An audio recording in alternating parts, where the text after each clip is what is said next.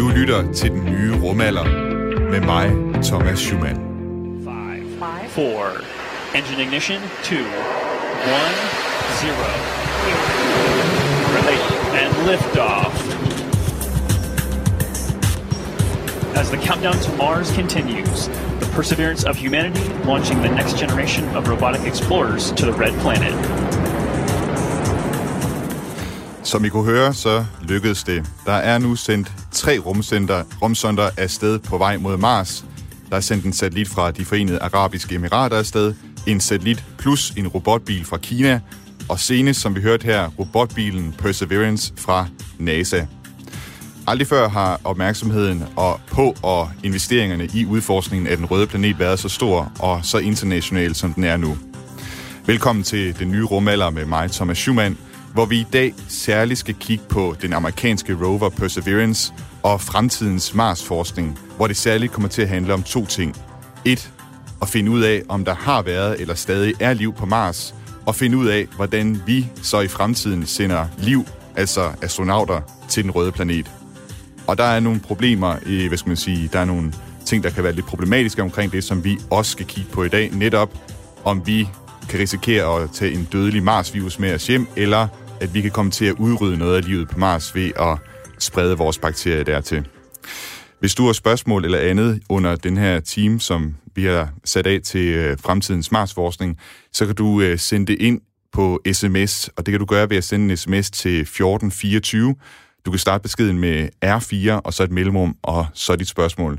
Og du kan også øh, sende en mail, som altid, til den nye rumalder, snablag radio4.dk. Til at snakke om fremtidens Mars-forskning, så har jeg i dag med mig i studiet Michael Linden Børnle. Goddag. Goddag. Og Michael, du øh, arbejder på DTU Space, og ifølge DTU's hjemmeside, så er du astrofysiker og chefkonsulent hos DTU Space. Men du er også meget mere end det. Du har også udgivet bøger om rummet og universet, blandt andet bogen Universet, dødt eller levende, og det tænker jeg, det er meget relevant for temaet, vi kommer til at tale om i dag.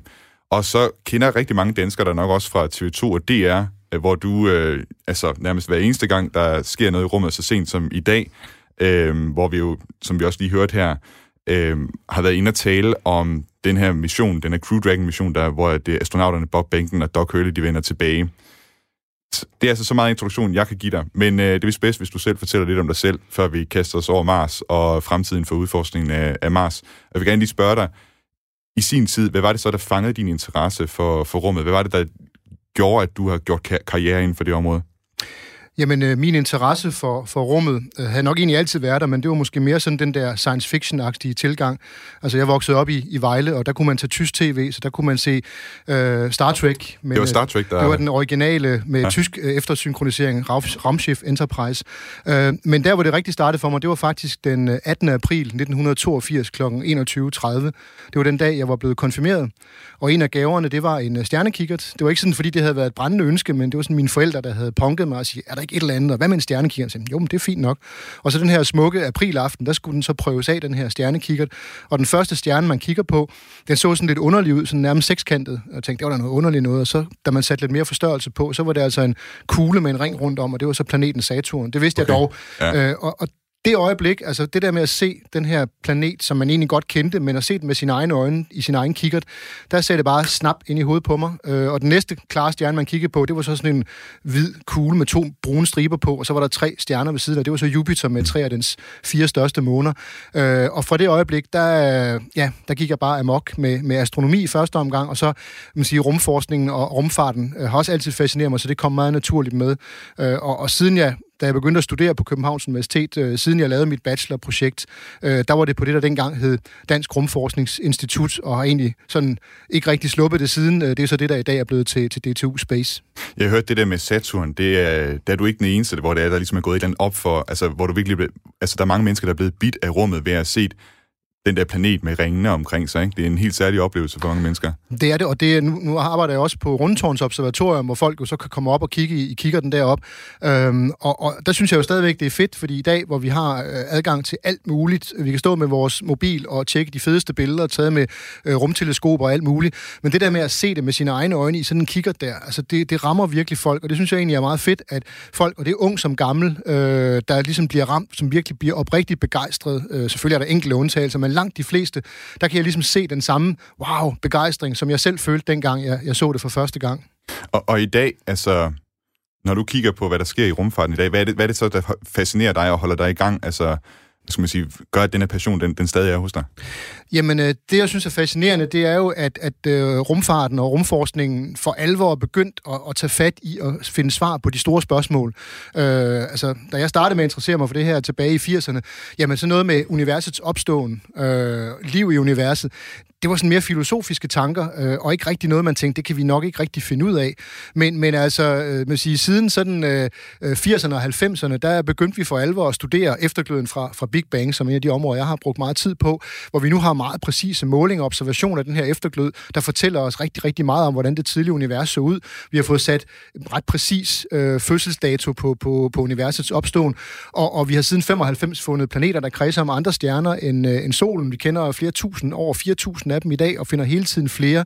Og så udforskning af vores eget øh, solsystem, hvor vi jo har efterhånden har været ude at besøge alle planeter, og også en del øh, asteroider og måner, øh, hvor vi faktisk øh, på den måde nu begynder for alvor at, at gå i flæske på det her helt fundamentale spørgsmål, er der liv? Og ikke bare det stiller det filosofisk, men rent faktisk stiller det med videnskabelige eksperimenter. Og det er jo netop det, Perseverance den skal op og finde ud af, den øh, rumsonde, eller den robotbil fra NASA, der blev sendt afsted her i, i torsdags, øh, med kurs mod Mars. Den skal simpelthen prøve at finde ud af, om der har været liv på, på Mars, og også ligesom banevejen til, at vi en dag kan sende astronauter derop. Jeg går ud fra, at du fulgte med i opsendelsen øh, her i torsdag, som er live. Ja, jeg sad ude i TV2 News øh, og skulle kommentere det, øh, ja. mens det skete. Men, men det er jo faktisk meget sjovt, fordi nu, nu siger man jo meget, at uh, Perseverance, det er for første gang, vi skal lede efter liv på Mars. Men det har vi jo faktisk gjort før. Øh, NASA sendte jo de meget, den meget ambitiøse Viking-mission til, til Mars tilbage i 70'erne. Øh, I 1976 lander der to øh, øh, sonder på overfladen af Mars, mens der er to kredsløbsmoduler, der kredser om Mars. Og de er altså i gang i mange år, helt op i starten af 80'erne, det her Viking-sonder, der tager masser af billeder. Og Viking-sonderne, landerne på overfladen, de havde faktisk øh, bioeksperimenter med. Øh, og et af de her eksperimenter, det der hed Labeled Release Experiments, øh, det gav faktisk et positivt resultat. Øh, det er jo ret vildt, ikke? at det, det, øh, det sagde sagde faktisk, ja, der er liv på Mars. Ikke at der har været, men der faktisk er liv på Mars, fordi eksperimentet øh, tog en, en lille prøve af Mars-overfladen, og så dryppede den noget næringsmiddel på, og så kiggede man på efter tegn på, om der var stofskifte, altså metabolisme, og det var der. Men de andre eksperimenter fandt ingen tegn på, at der var organisk materiale. Og så var det, man sagde, hvordan kan vi have noget, der laver stofskifte, når der ikke er noget organisk materiale? Hvad pokker er det så, der foregår? Så der har været en tendens til, at man har sagt, så er det nok ikke liv. Altså så er det noget andet kemi, som har forårsaget det her effekt, selvom manden bag eksperimentet øh, øh, Jill Levin, han, han holder jo stadigvæk fast i, at man faktisk har fundet liv på Mars. Så er det også ham, der opdagede det, kan man sige, ikke? På en eller anden det, kan man, det kan man sige, så han har jo vis interesse i det. Og han har jo en anden interessant pointe, øh, og det er også øh, en af de ting, som, som, som øh, vi skal tale lidt mere om. Øh, det her med at sige, men Viking var jo første gang, at man landede på Mars, uden at mennesker havde været der i forvejen. Altså ikke mennesker, men, men øh, vi havde sendt robotter afsted. Så det var første gang, man havde mulighed for at undersøge prøver fra Mars, som ikke var blevet forurenet fra Jorden. Ja. Øh, nu har vi sendt forskellige sonder og robotter op til Mars, så, så nu kan sige, øh, hvis vi allerede har inficeret Mars med jordiske bakterier, så kunne det i yderste konsekvens være dem, vi finder, øh, og ikke liv, der er, har opstået eller udviklet sig uafhængigt på Mars. Og det, det er så spørgsmålet, hvad skal man sige, i hvor høj grad man kan sige, at vi, vi er forurenet Mars. Det kommer vi ind på øh, senere. Mm. Det kan være, øh, vi lige skal sætte nogle ord på, altså vi, vi taler om det, det handler om, om, om liv, altså prøve at finde, øh, finde øh, ud af, om der har været liv på Mars. Er det, simpelthen, det er simpelthen det spørgsmål, der driver rumfartagenturer verden over i, i altså at sende deres uh, rumsonder, altså bruge milliarder, milliarder af kroner på at sende uh, rumsonder til Mars. Det er for at besvare det spørgsmål, eller hvad? Altså, man må sige, der er virkelig to grundlæggende spørgsmål, som, som virkelig vejer tungt. Og det ene det her spørgsmål er, øh, har der været, og er der måske stadigvæk liv på Mars. Og der har man jo øh, indtil videre sådan øh, taget det sådan i etapper, hvor man har startet med at tale om, har Mars været egnet til liv? Øh, hvor man startede med at følge vandets historie på planeten, og dermed også klimaet, fordi i dag er Mars en, en, en meget kold og tør planet. Atmosfæren er meget tynd, trykket omkring 100 gange lavere her på jorden, og atmosfæren består hovedsageligt kun af, af CO2. Øh, men sådan har det ikke altid været. Det er jo blandt andet det, der er kommet ud af de seneste års undersøgelser med robotter og rumsonder, at Mars tydeligvis har haft en tættere atmosfære, temperaturen har været højere, der har været flydende vand på overfladen, måske har der endda været oceaner på, på Mars, øh, for flere milliarder år siden. Øh, grunden til, at det ikke er sådan i dag, det er, fordi Mars har simpelthen bogstaveligt talt mistet sin atmosfære, øh, fordi den bliver blæst væk af solen, den konstante strøm af partikler fra solen, solvinden og solens lys, blæser atmosfæren væk, og, og Mars er ikke længere beskyttet af et globalt magnetfelt, ligesom Jorden er, øh, fordi Mars' indre er størknet delvis, det vil sige, der er ikke længere et, en dynamo, der skaber et magnetfelt, og så har man altså ikke noget beskyttelsesskjold mod solens påvirkning. Så, så, men pointen er i virkeligheden, at vi siger, hvis vi går tilbage i solsystemets historie flere milliarder år, så har Mars lignet Jorden, og, og dermed har formentlig de samme betingelser, og det er det, man også har fundet ud af, været til stede for, at øh, liv kunne opstå.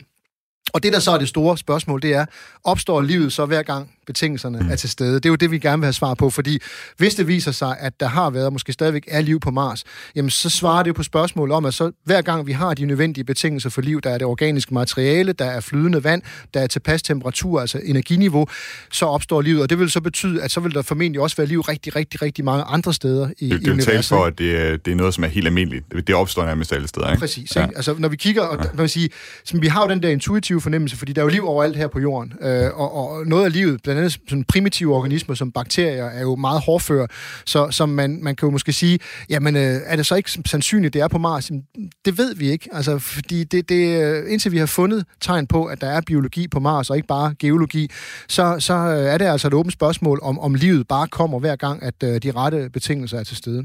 Og det er jo altså NASA, der har sendt den her Perseverance rover afsted til Mars, og i onsdags, der lykkedes det faktisk mig at få et øh, interview med Laurie Glaze fra NASA.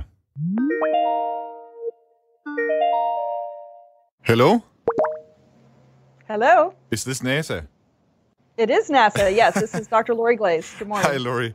Nice of you to talk to me. Hi.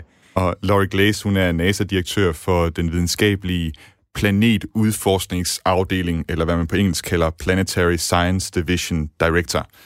Og jeg spurgte øh, Laura Glaze, hvordan det er, at Perseverance dels skal undersøge, om der har været liv på Mars, og derudover øh, også hvad skal man sige, undersøge muligheden for, at vi en dag i fremtiden kan sende astronauter til Mars the first goal is is really to look and see if uh, if life ever did form on Mars. We think it could be preserved um, in this uh, special. Det første mål det er at undersøge, om der er fossiler af liv i det udtørrede floddelta i Jezero-krateret, som Perseverance-roveren skal lande i, og hvor der muligvis kan have været liv, dengang Mars var en varmere planet med flydende vand på overfladen. So we're sending a special suite of instruments uh, to look for uh, biosignatures, essentially looking for the chemicals and the minerals. Det er nogle særlige instrumenter på roveren, som altså skal kigge efter mineraler og kemikalier, som kunne være spor på, at der har været biologi i fortiden. If life did exist on Mars three and a half billion years ago, it should be preserved in this type of a deposit.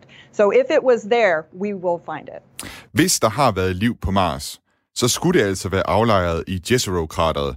Så hvis de har været der, så regner vi med at finde det. And we also are going to send a special sampling system to drill and core and take samples of the rocks and soil to be retrieved from a future mission. Roveren har desuden udstyr til at bore i klipperne og indsamle prøver, som kan sendes tilbage til jorden i fremtiden. Den del af missionen, den vender vi tilbage til senere. As far as feeding forward for human exploration, we're doing a whole bunch of different kinds of experiments on the rover that help pave the way. Uh, one is uh, an experiment called MOXIE, which I forhold til at bane vejen for, at mennesker en dag kan rejse til Mars for at udforske planeten, så er der en række eksperimenter på Perseverance. En af dem er MOXIE, som skal demonstrere, om det er muligt at forvandle Mars' CO2-holdige atmosfære til ilt, altså lave luft, man kan trække vejret i. We also have a calibration target for one of the instruments that has spacesuit fabric and uh, astronaut helmet uh, material uh, that will see how it responds to the atmosphere and the radiation. Et af roverens kalibreringsinstrumenter er beklædt med det stof, som man vil lave rumdragter og hjelme af, og på den måde vil man altså undersøge, hvad strålingen og Mars' atmosfære gør ved stoffet over tid, så man kan forbedre sikkerheden for astronauter på den røde planet. We're also testing technologies uh, like the Ingenuity helicopter, uh, which will be the first powered flight on Mars and could be useful for human exploration. Derudover så er der sådan noget helt nyt, en helikopterdrone med ombord på Perseverance, som skal prøve at flyve i Mars' tynde atmosfære, og den slags teknologi kan også blive værdifuld for bemandede missioner i fremtiden. Liftoff. Go Falcon, go GPS. Du lytter til Den Nye Rumalder med mig, Thomas Schumann, og i dag der taler jeg med Michael Linden Børnle fra DTU Space om fremtidens udforskning af Mars, nu hvor der er tre missioner på vej til den røde planet fra tre forskellige lande, og så særligt den her Perseverance rover, som øh, NASA har sendt afsted. Hvis du har spørgsmål eller andet, du gerne kunne tænke dig at sende ind til os med, her, mens vi sender i den her time, så er du mere end velkommen til at sende os en sms på 1424. Start beskeden med R4, et mellemrum, og så din besked. Og Michael, vi hørte her NASA's Laurie Glaze fortælle lidt om Perseverance-roveren, og så også nogle, om nogle, nogle af de instrumenter, som der er med på roveren, og jeg synes, vi kan, vi kan ikke rigtig komme udenom at tale om nogle af de instrumenter, som D2 Space jo faktisk har arbejdet med, også på den her Perseverance rover, nu hvor jeg har dig i studiet her vi bliver nødt til at lige komme omkring, hvad er det for instrumenter, D2 Space har, har været med til at arbejde på? Og der er vist også andre i Danmark, der arbejder på nogle instrumenter, ikke? Er det ikke rigtigt? Jo, det er korrekt. Og hvis vi lige starter med de andre, så hvad hedder det, er det faktisk, øh, der er syv videnskabelige eksperimenter på, på Perseverance, og øh, fire af dem, der er der danske øh, aktier i. Øh, de tre af dem, der er det Niels Bohr Instituttet, øh, som har spillet med, øh, og det handler om øh, de to primære kameraer på, på robotten. Øh, Perseverance har ligesom forgængeren, øh, og forgængerne i virkeligheden, en mast, hvor der sidder kameraer på, og det ene kamera, det er det, der hedder Mastcam Z, og det kan man sige, det er robottens øjne. Der sidder to kameraer på, så man kan tage stereobilleder, man kan zoome osv., og, og det har Niels Bohr Instituttet været involveret i. Øh, så er der et kamera, som hedder Supercam, øh, og det er videreudvikling af et instrument, der også var med på Curiosity-robotten, der landede på Mars i 2012, og jo stadigvæk fungerer, som er et, et rigtig lækkert instrument, som skyder en laser ind øh, og rammer en sten, og det kan være op til sådan 7-9 meter væk, og så det lille lysglimt, der kommer, når laseren rammer stenen, ved at analysere det lysglimt, så kan man sige, hvad stenen er lavet af. Det er jo sådan noget, man alle burde have i deres smartphone i virkeligheden, sådan et instrument. Øh, den sidste ting, som, som Niels Bohr Instituttet og i øvrigt også øh, DTU øh, Energikonvertering er involveret i, det er det instrument, som hedder MOXIE, øh, som skal undersøge, om man kan omdanne øh, Mars' CO2-atmosfære til ilt, øh, som er rigtig, rigtig vigtigt for fremtidige bemandede missioner, både for, at man kan producere ilt til at kunne trække vejret, men ilt er også vigtigt i forhold til at kunne øh, rejse hjem igen, fordi vi skal bruge ilt til øh, at ilte vores raketbrændstof, øh, og det er ret store mængder ilt, man skal bruge, så uden en egentlig iltproduktion på, på Mars, så bliver det altså svært at, at, at sende øh, rumskibe tilbage til jorden øh, igen. Så det, det, det er så, kan man sige, de tre andre øh, forsøg. Så det instrument, som, som DTU Space har øh, været involveret i, det, det hedder Pixel. Og Pixel, det er et instrument, der skal undersøge sammensætningen af de stenprøver med stor detalje, og det gør man øh, ved at skyde røntgenstråler ind i en stenprøve, og det er et instrument, der sidder ude på enden af den her godt to meter lange robotarm. Og, og så vil jeg se, hvordan øh, den her stenprøve reagerer på den her røntgenstråling. Så kan man altså sige, hvad det er, øh, den her stenprøve består af. Og det er blandt andet et af de to eksperimenter, der specifikt skal lede efter tegn på liv, fordi Øh, man kan sige, hvis der har været bakterier på Mars, de så på et tidspunkt har lavet aflejringer, det man kan kalde sådan noget bakterieslim. Det kender vi her fra jorden i forstenet form, det der hedder stromatolitter. Øh, og det er sådan set det, der man lidt håber på at få fingrene i, øh, fordi der vil være nogle forskellige ting, som er helt karakteristiske for det. Noget af det kan også være ikke biologisk, men for eksempel sådan noget som det der hedder zirconiumkrystaller, vil være en ret unik signatur for, at der har været bakterier, der altså har produceret sådan noget bakterieslim en gang øh, for måske 3,5 milliarder år siden, og aflejrede det og blev blevet forstenet. Så, så kort, kort fortalt kan man sige, at, at, at Danmark er faktisk med i de to eksperimenter, som, som begge to peger frem, altså i forhold til det med liv, ikke? Altså, både det her med at prøve at finde, øh, hvad skal man sige, fossilt liv på Mars, eller hvad skal man sige, uddødt liv på Mars, og så også det her med at prøve at bane vejen for astronauter i fremtiden. Jeg tænkte på, når vi siger, at vi er med i det, hvad, hvad er det så, vi har gjort? Altså, er det, har, man, har vi leveret nogle komponenter, eller er det noget undersøgelse? Hvad, hvad er det, man har gjort helt konkret? Jamen altså, for, for Pixels vedkommende, der er det simpelthen et, et kamera og elektron, tilhørende elektronik, som, som øh, DTU Space har leveret. Øh, det, der hedder et kontekstkamera, som, som øh, kigger på det område, man undersøger med med Pixel-instrumentet. Øh, så, og de andre, for eksempel har Niels Bohr Instituttet leveret et, et kalibreringsmål. Øh, det har de stor erfaring med fra, fra de tidligere Mars-missioner.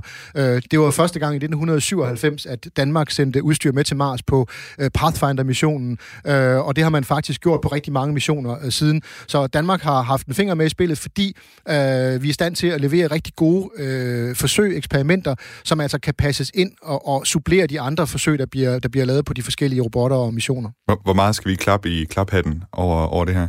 Jamen, jeg synes at det er meget godt klaret, at vi er med på, øh, på fire ud af syv eksperimenter. Faktisk er der et af de andre eksperimenter, som er en radar, der kan se ned i øh, Mars under jorden. Det er faktisk øh, ledet af, af, nord- af nordmænd, så kan man sige, Skandinavien har et rimelig stærkt øh, fodaftryk øh, på den her robot, selvom det selvfølgelig er en NASA-mission, men det er i sandhed et internationalt samarbejde. Nu nævnte øh, Laurie Glazer også, at den her rover, den skal altså kunne bore i Mars' klipper og så samle prøver, som senere skal, skal sendes tilbage til jorden.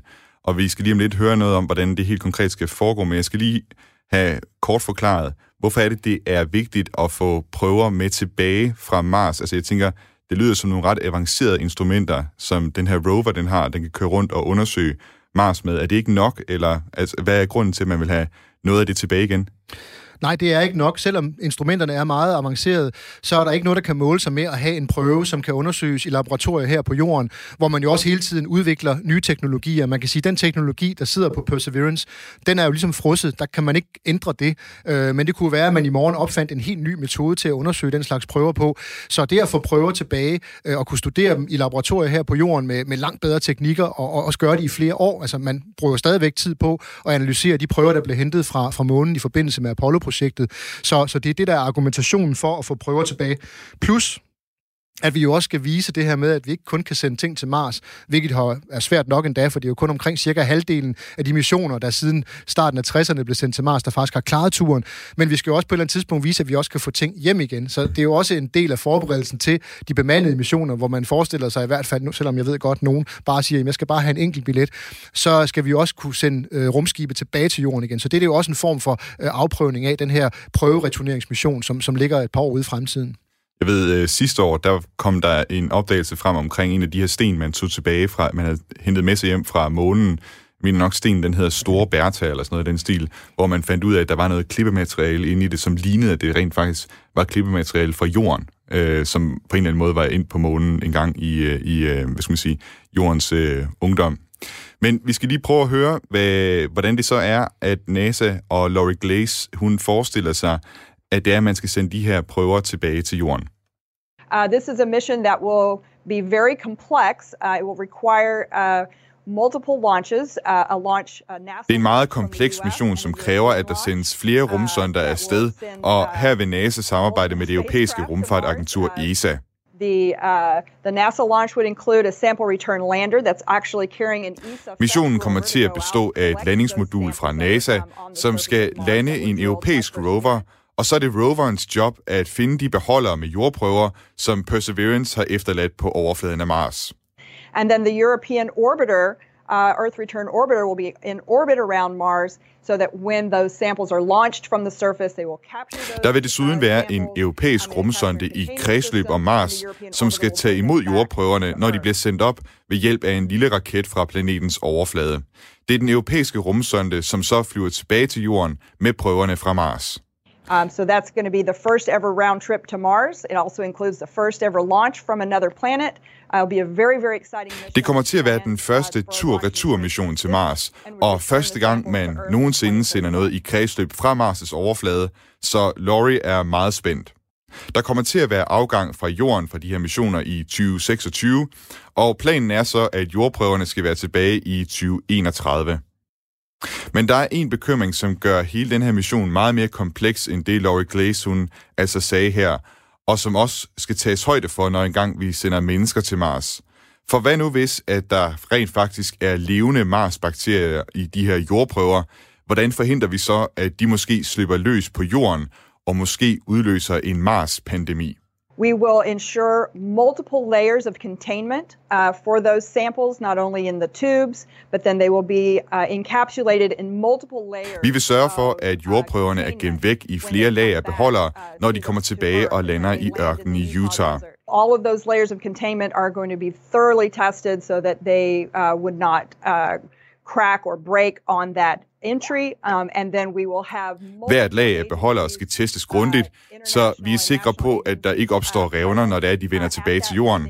Og der kommer til at være mange forskellige og internationale myndigheder til stede ved landingen, så de kan sikre sig, at der ikke er gået hul på beholderne. Den her form for forholdsregler, det kalder man i rumfarten for planetary protection, altså beskyttelse af, at der ikke spredes biologisk materiale mellem kloderne i solsystemet på rummissioner. Det går også den anden vej.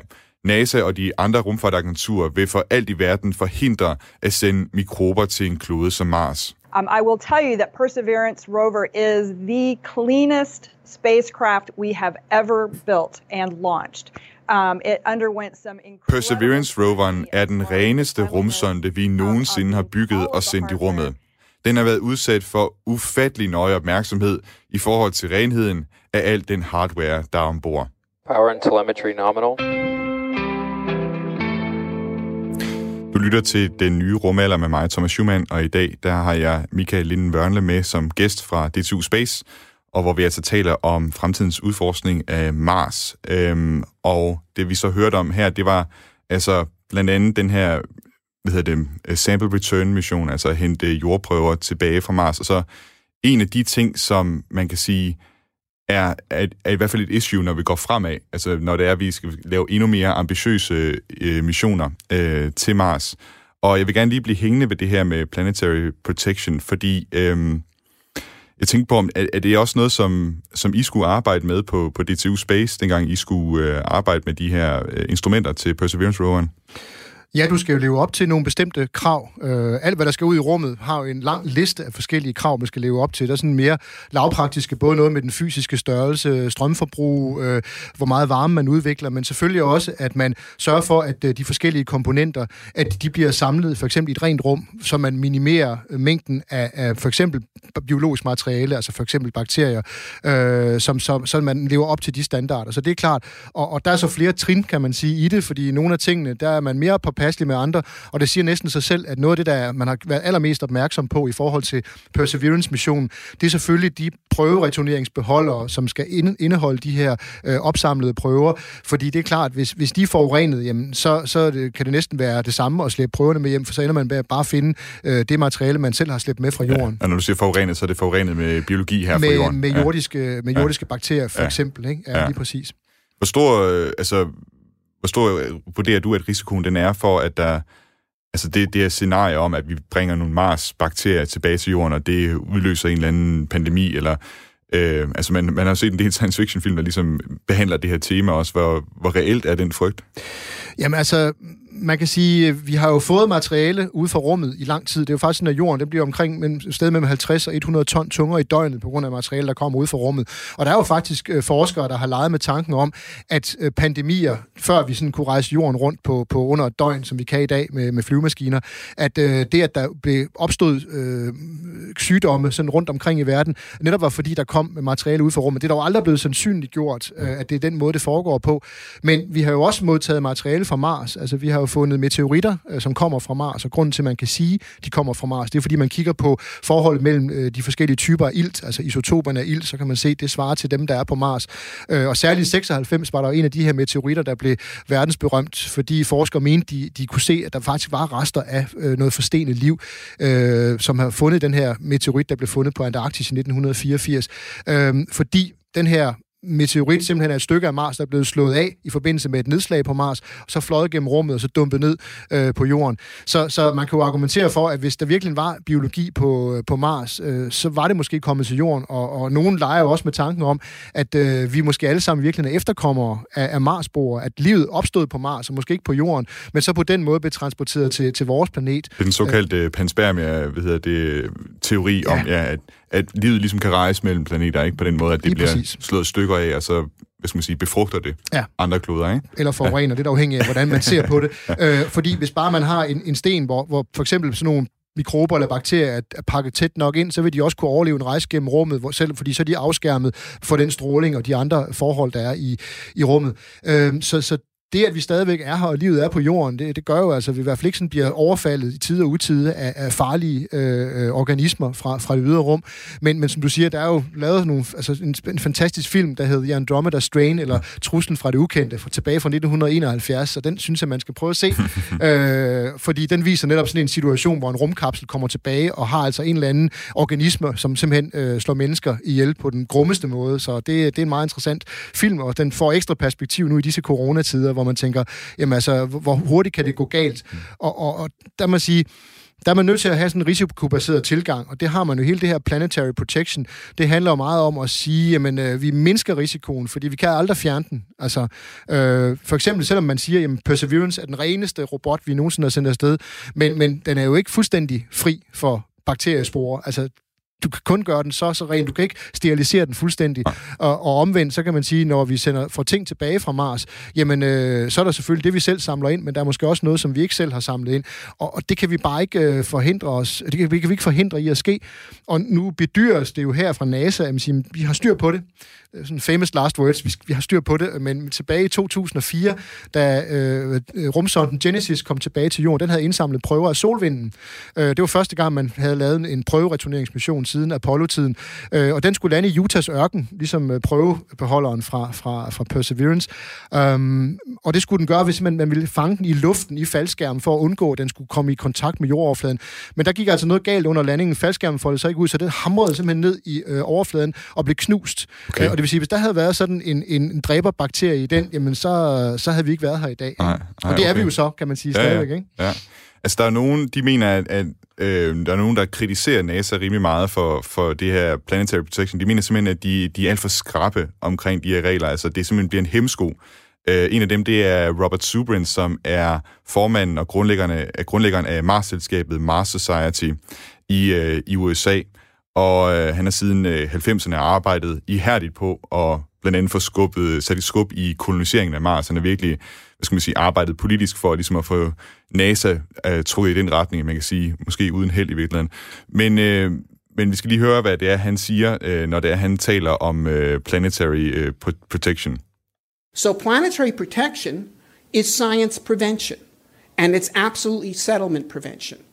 Altså, han er jo meget, meget kritisk. Jeg ved ikke, kan du, kan du sådan genkende det der med, at, altså, som han siger, at det kan være en hemsko i forhold til udforskningen af Mars, eller måske også en hemsko i forhold til at sende mennesker til Mars engang? Øhm, jamen, det er jo klart, hvis du har nogle... Øh, altså, hvis du er meget restriktiv og, og siger for eksempel, at vi skal have et eller andet niveau af øh, forurening på Mars, øh, så vil det være meget svært at sende mennesker til Mars, for eksempel, fordi vi er jo omvandrende bakteriebomber, simpelthen. Mm. Altså, så, så hvis du siger, at vi skal ned på et eller andet niveau, som man nu har valgt, for eksempel for Perseverance-robotten, det vil bemandede missioner simpelthen ikke kunne honorere. Så, så der lukker du effektivt af for det. Mm. Men, men det er NASA jo også begyndt at få øjnene op for. De er jo begyndt at kigge lidt på de her retningslinjer øh, og sige, ah, men det kan godt være, at vi i hvert fald skal prøve at se, hvordan kan vi øh, ændre på det her? Hvordan kan vi have en måske mere pragmatisk og risikobaseret tilgang til det? Fordi ellers så afskærer vi os effektivt set fra det. Øh, og der har de jo lige for nylig her i starten af juli måned udgivet to øh, direktiver, som, som i første omgang øh, lemper på, på kraven i forhold til månen. Det er sådan, at øh, man sige, planetary protection er grundlæggende set defineret øh, af det organisation, der hedder COSPAR, som er Committee for Space Research. Det er en uafhængig international organisation øh, af, af forskere, som, som øh, siden den blev oprettet i 1958, øh, blandt andet har arbejdet med det her planetary protection, og har lavet en række, en række retningslinjer, som man i vid udstrækning følger. Øh, det er jo ikke noget, der er juridisk bindende, eller det er jo ikke noget, man kan blive slæbt i, i retten for øh, ikke at overholde. Som så meget andet i rumfarten. Det er præcis, ikke? Altså, så, men, men, men det er jo nogle retningslinjer, og det, kan man sige, det er jo i alles interesse, øh, og det er inden for rammen af, af den her den lovgivning, vi trods alt har, altså den øh, traktaten om det ydre rum, ja. som er FN-traktaten fra 1967. Og der står der i FN-traktaten i, i uh, artikel 9, at uh, man skal passe på med, med at, forurene, man skal lade være, øh, og det i virkeligheden også er op til de enkelte medlemslande, det er deres forpligtelse at sørge for, at både kan man sige, de statslige organisationer, men altså også de private aktører, som du for eksempel vores gode ven Elon Musk og SpaceX, som jo har travlt med at komme til Mars, øh, det er altså nationalstaterne, som har underskrevet den her Outer Space Treaty, det er deres ansvar at holde de her både private og øh, offentlige aktører i ørerne for at sikre, at de overholder reglerne. Og jeg kan se, der begynder at tække nogle øh, sms'er ind her, som jeg lige tænker, vi lige skal prøve at, at tage en af dem her. Jeg kan se, Charlotte, hun har skrevet ind her. Hun skriver, tak for et spændende program. Og så siger hun, hun er, hun er lidt bange for, at hun måske bliver til grin nu med det her spørgsmål, men, men hvem ved? Altså, hun skriver, nu siger I så godt nok, at prøverne her, de første på jorden i 2031. Men jeg tænker stadig om muligheden for, at der på Mars findes mere viden om covid-19. Øh, måske i form af noget, som kunne bruges i en covid-19-vaccine. Jeg ved ikke, man kunne måske godt altså sige, at hvis vi lærer noget om livet på Mars, altså hvis vi forestiller os, at der, livet har haft sin egen opståen på Mars, så lærer vi jo også noget grundlæggende om livet her på jorden, som vil også, altså for eksempel med covid eller alt muligt andet, også kan, kan bruges i det, ikke? Jo, for man kan sige, en af de væsentlige grunde til, at vi gerne vil finde liv andre steder. Altså, selvfølgelig er der det her sådan eksistentialistiske, at vi er alene i universet og sådan noget. Men en af de meget konkrete grunde til, at man gerne vil finde liv andre steder end her på jorden, det er jo for at lære noget generelt om liv. Og det kan man altså ikke kun ved at studere et eksempel, for vi, vi synes jo, livet her på jorden, det er meget mangfoldigt. Der findes mange forskellige dyr og planter osv. Men grundlæggende set er det det samme liv. Det vil sige, du kan ikke lære noget om livets fundamentale egenskaber ved at kun at studere det ene eksempel, og derfor ville det være rigtig fedt at finde liv andre steder. For eksempel på Mars. Ser det ud på samme måde som her på jorden? Er det opbygget på samme måde som her på jorden? Hvis ja, så er det måske den måde, liv udvikler sig på, eller også er det fordi, det netop er, fordi livet er blevet udvekslet mellem de to planeter. Men er det radikalt anderledes? og så kan det være svært at finde, fordi vi kan ikke rigtig lede efter noget, vi ikke ved, er. Men, men det kunne så være noget, der gav os en bredere forståelse af, hvad er liv egentlig? For det ved vi jo ikke. Det er jo sådan set det, der er det essentielle her. Vi ved faktisk ikke, hvad der er forskel på levende og døde ting. Vi er jo alle sammen opbygget af de samme grundlæggende byggeklodser og grundstoffer, som, som, som øh, levende som døde ting. Så hvad er det, der gør, at ting går fra at være, være døde ting til at være levende ting? Det er faktisk essensen af at lede efter liv andre steder. Det er at prøve at finde svar på det. Ja. Og det vil så netop også måske give en større forståelse for, hvordan virker liv, hvordan hvordan virker vira, hvordan virker bakterier, øh, måske på en anden måde, som, som kan give os en, en større forståelse for, hvordan vi håndterer vi udfordringer her på jorden. Så jeg må sige, det er jo, det er jo en af de helt store øh, ting, man kan få ud af det her med at ja, undersøge Mars, for om der, der har været liv engang. Og så et andet perspektiv, og du var jo selv lidt inde på det, det er så også det her med at, at sende mennesker, sende liv til Mars, som man vil. Og det er noget af det, vi lige skal prøve at kigge på som det næste. M1D engine chill is complete. Du lytter til den nye rumalder med mig, Thomas Schumann, og i dag der har vi godt gang i snakken om Mars og liv på Mars, og om vi en dag skal, øh, hvornår vi engang kommer til at sende astronauter til Mars. Jeg taler lidt om det, som om, at det er noget uundgåeligt. Jeg, jeg, jeg regner med i min levetid i hvert fald, at øh, jeg kommer til at opleve det. Det håber jeg i hvert fald. Øh, hvis du har spørgsmål derude til dagens udsendelse, så kan du øh, sende en sms ind på 1424. Jeg kan se, der tigger allerede øh, ting ind her, nogle kommentarer. Øh, I overvejende, at folk de de synes, det er rart at høre noget om Mars. Altså, det er jo dejligt. Øh, du sender dig sms til 1424, du starter beskeden med R4, et mellemrum, og så din besked. Der er lige en ting omkring det her med at sende astronauter til, øh, til Mars, som jeg synes, vi skal omkring. Og man kan sige, det har været en drøm, som har eksisteret med NASA for eksempel. Altså lige siden Werner von Braun, han designede øh, Saturn 5-raketten også til, at den kunne sende øh, mennesker til Mars. Men vi er ikke rigtig kommet dertil øh, endnu i hvert fald. Der er, der er noget snak nu om, øh, en, en vej for, for NASA til, at man først ville tage til månen, og så videre til Mars. Men da den her Perseverance rover, den blev sendt op, der synes jeg, at NASA's administrator Jim Bridenstine, han, han sagde noget meget, øh, meget spændende omkring, hvad det egentlig er, der afgør, hvorvidt vi, vi, vi sender folk øh, til Mars. Og det skal vi lige prøve at høre, hvad han sagde her. Technologically, it could be the mid-2030s. Um, Uh, the, the, the risk here is not the technology and not the amazing teams that we have at NASA and with our commercial partners and international partners. The challenge is and always has been political. Altså det han siger her, det er, at rent teknologisk, så forestiller han sig godt, at man i 2030'erne engang kan sende mennesker til Mars, men den egentlige risiko, det der egentlig skulle være en sten i vejen for øh, at sende mennesker til Mars. Det er i virkeligheden politik, og det er måske ikke noget, man taler så, eller vi får talt så meget om øh, ellers. Øh, Michael, hvad, hvad er det, han mener med det? Altså, hvis nu NASA har teknologien, kan de så ikke bare sende mennesker til Mars, hvis det er, de vil det? Nej, for man sige, øh, i halen på politikken, der kommer økonomien. Fordi i sidste ende handler det jo om, øh, hvor mange penge vil man investere i det her.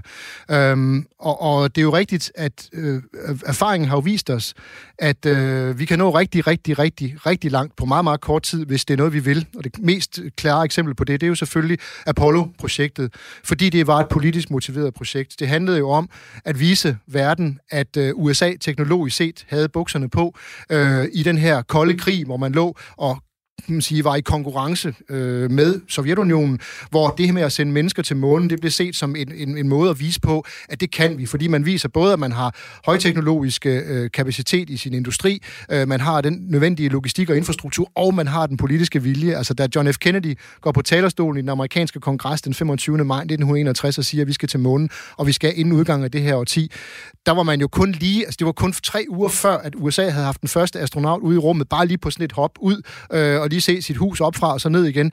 Så, så, så det var jo en enorm øh, kraftpræstation, at det lykkedes. Og, og det er jo, altså vi taler meget om, hvad vi fik ud af Apollo-projektet, og det mener jeg jo stadigvæk, at det mest interessante, vi fik ud af det, det var, at hvis vi mennesker sætter os et meget, meget klart mål, vi sætter os en hård deadline, øh, og er villige til, og det er det vigtigste, at afsætte de nødvendige ressourcer til det, så kan vi nå det. Jeg, jeg tror også, at vi godt vi kunne komme til Mars inden for 10 år, øh, hvis vi sagde, at det vil vi, og vi er, nød, vi er villige til at betale, hvad det koster. Men, men det er jo så der, hvor den politiske vilje kommer kommer ind, fordi det er jo der, man så skal sige, vi skal have en kontinuitet. I USA, der har du højst to gange fire år, nemlig den tid, en præsident kan sidde øh, i det hvide hus. Øh, og udover det, så kommer der måske en ny præsident, måske som kommer fra det andet parti, øh, og som så slagter sine øh, forgængers øh, projekter. Det gjorde Obama, da han tiltrådte efter øh, George Bush den yngre. Og det er jo det, altså man kan sige, at det, det har været sådan lancering på lancering af program, og så også med en deadline, der har ligget rigtig langt ude i fremtiden, som har gjort, at DMR's planer, som man har hørt fra øh, George Bush senior og også hans øh, søn senere hen, øh, aldrig rigtig er blevet til noget. Jeg tænkte, øh, i, i, i din betragtning, sådan rent teknologisk, hvor lang tid har vi haft teknologien til egentlig at sende mennesker til Mars?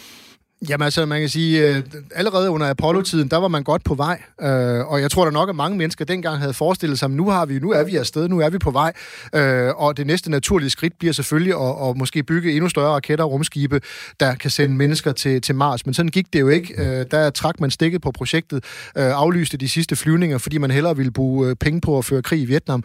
Øh, og, og man kan sige, så, så altså, i hvert fald i princippet har vi haft det i mange år. Øh, I praksis er det lidt noget andet, fordi selvom man i princippet kan noget, så er det alligevel noget andet at gøre det i praksis. Og det er jo der, hvor vi, kan man sige, i virkeligheden øh, Apollo-projektet var måske ret beset 50 år forud for sin tid, fordi det er i dag, at vi begynder at have øh, teknologier, som gør, at vi sige, næsten havde sagt, at vi alle sammen kan være med. Det kan vi jo se med, med et firma som SpaceX, med, med Elon Musk i spidsen, som jo netop lige præcis gør det, at de bygger jo det, der skal til, øh, og med det klare formål at sende mennesker til Mars, blandt andet for at oprette en permanent menneskelig tilstedeværelse. Og det er godt, du nævner SpaceX igen. Jeg har lige et klip, jeg vil prøve at spille for dig, så vil jeg høre, om du kan gætte, hvad det er, at jeg, jeg spiller her.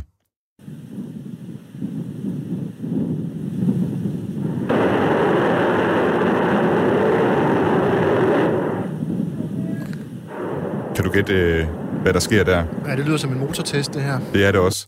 Og det er en motortest af den her Raptor-motor, mm. altså på den prototype, som Elon Musk og SpaceX jo lige nu, og det er det, jeg synes, der er så helt vanvittigt.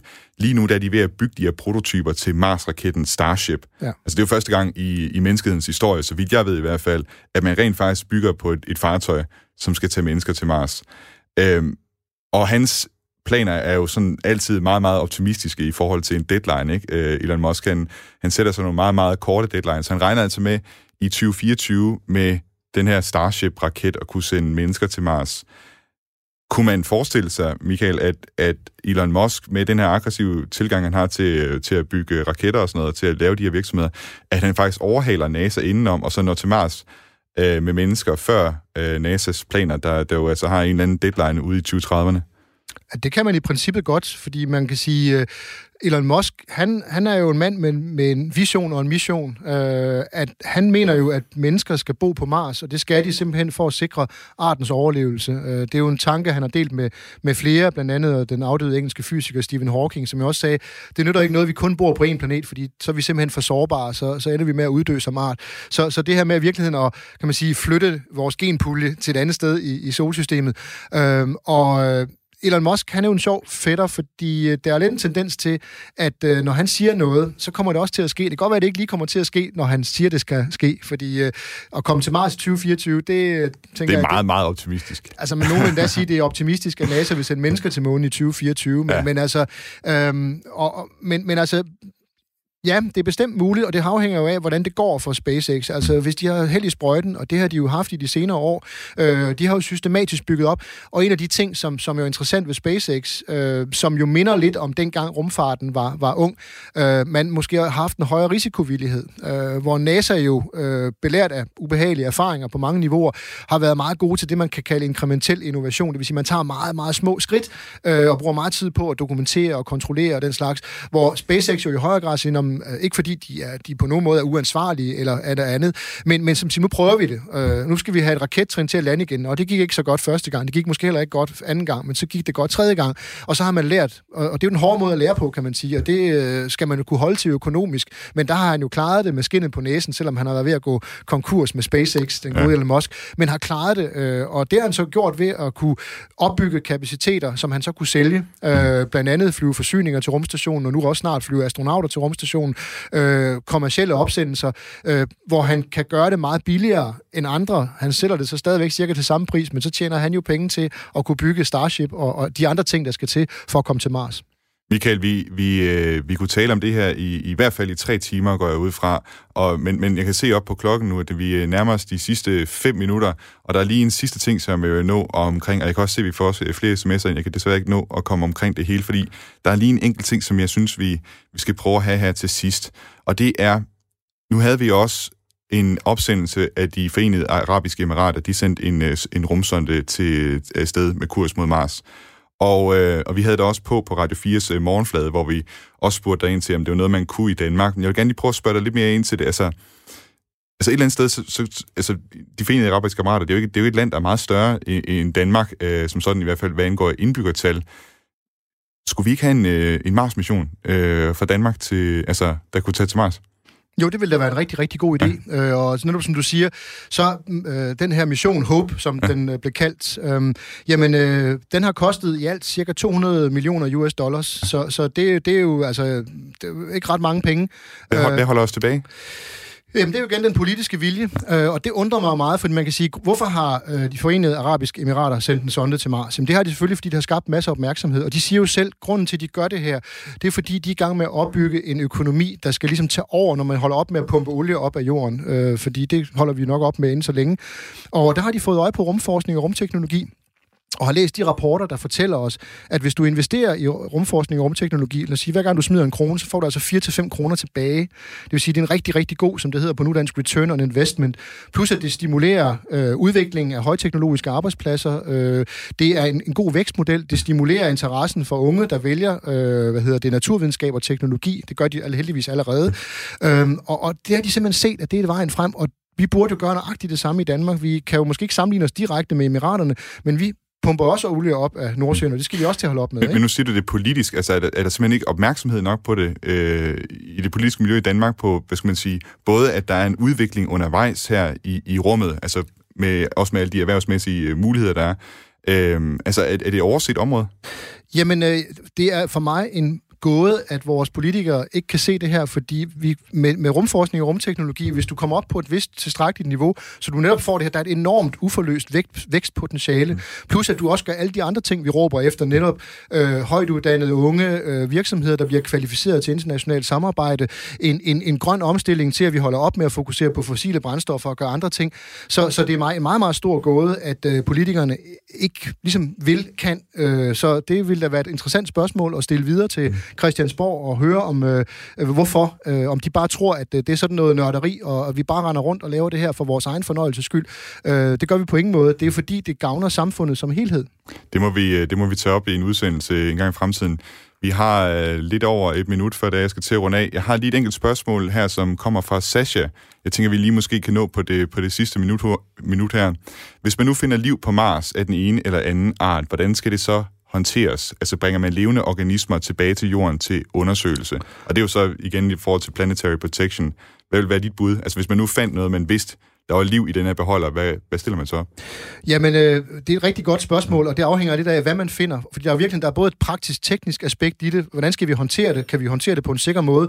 Men så er der jo også et etisk aspekt i det. Hvad vil vi gøre med det? Altså, vil vi, vil vi behandle det som alle mulige andre former for, for, for livsformer? Øhm, jeg tænker, at man måske i første omgang vil prøve at undersøge det på Mars, og så overveje, om man skal hente det tilbage til, til jorden. Øh, men, men altså, lige nu er det i hvert fald et positivt problem, men det er stadigvæk et problem og en udfordring. Ja. Ja, men det er jo det, altså, man kan sige, jeg har hørt nogen, de siger, at man, altså, man, man er simpelthen så bange for, hvad det vil kunne betyde for, hvad skal man sige, biosfæren her på jorden, ikke? At man skal nærmest, altså, der er også nogle, de foreslår, at man skal jo helst holde sig fra Mars i det hele taget, altså også fordi, at, at mennesker ligesom kunne forurene øh, livet deroppe, ikke? Jo. Altså, at det ville være bedre, at, øh, at vi, vi simpelthen ikke øh, gjorde noget. Michael Linden Wørnle, det er det, det blev til i den her time af Den Nye Rumalder. Jeg vil sige mange tak for, at du har været med i dag. Det, vi kunne sagtens tale et par timer mere. Vi må have dig med igen på et tidspunkt. Ja. Og øh, så vil jeg ellers bare runde af for, for dagens udsendelse af den øh, nye rumalder. Den nye rumalder, den er som altid lavet af mig, Thomas Schumann, og øh, bliver sendt hver søndag kl. 12.10. Hvis du kunne tænke dig at lytte til nogle af de tidligere udsendelser af den nye rumalder, så kan du gøre det inde på Radio 4's hjemmeside. Du kan også finde os som podcast på Spotify eller på Apples podcast player. Har du ris, ros, kommentar eller spørgsmål eller andet, du gerne vil sende ind til, til mig, så kan du gøre det på den nye rumalder snablagradio4.dk. Indtil vi lyttes ved igen, så vil jeg bare sige, øh, ønsker dig en god uge, og ellers at Astra.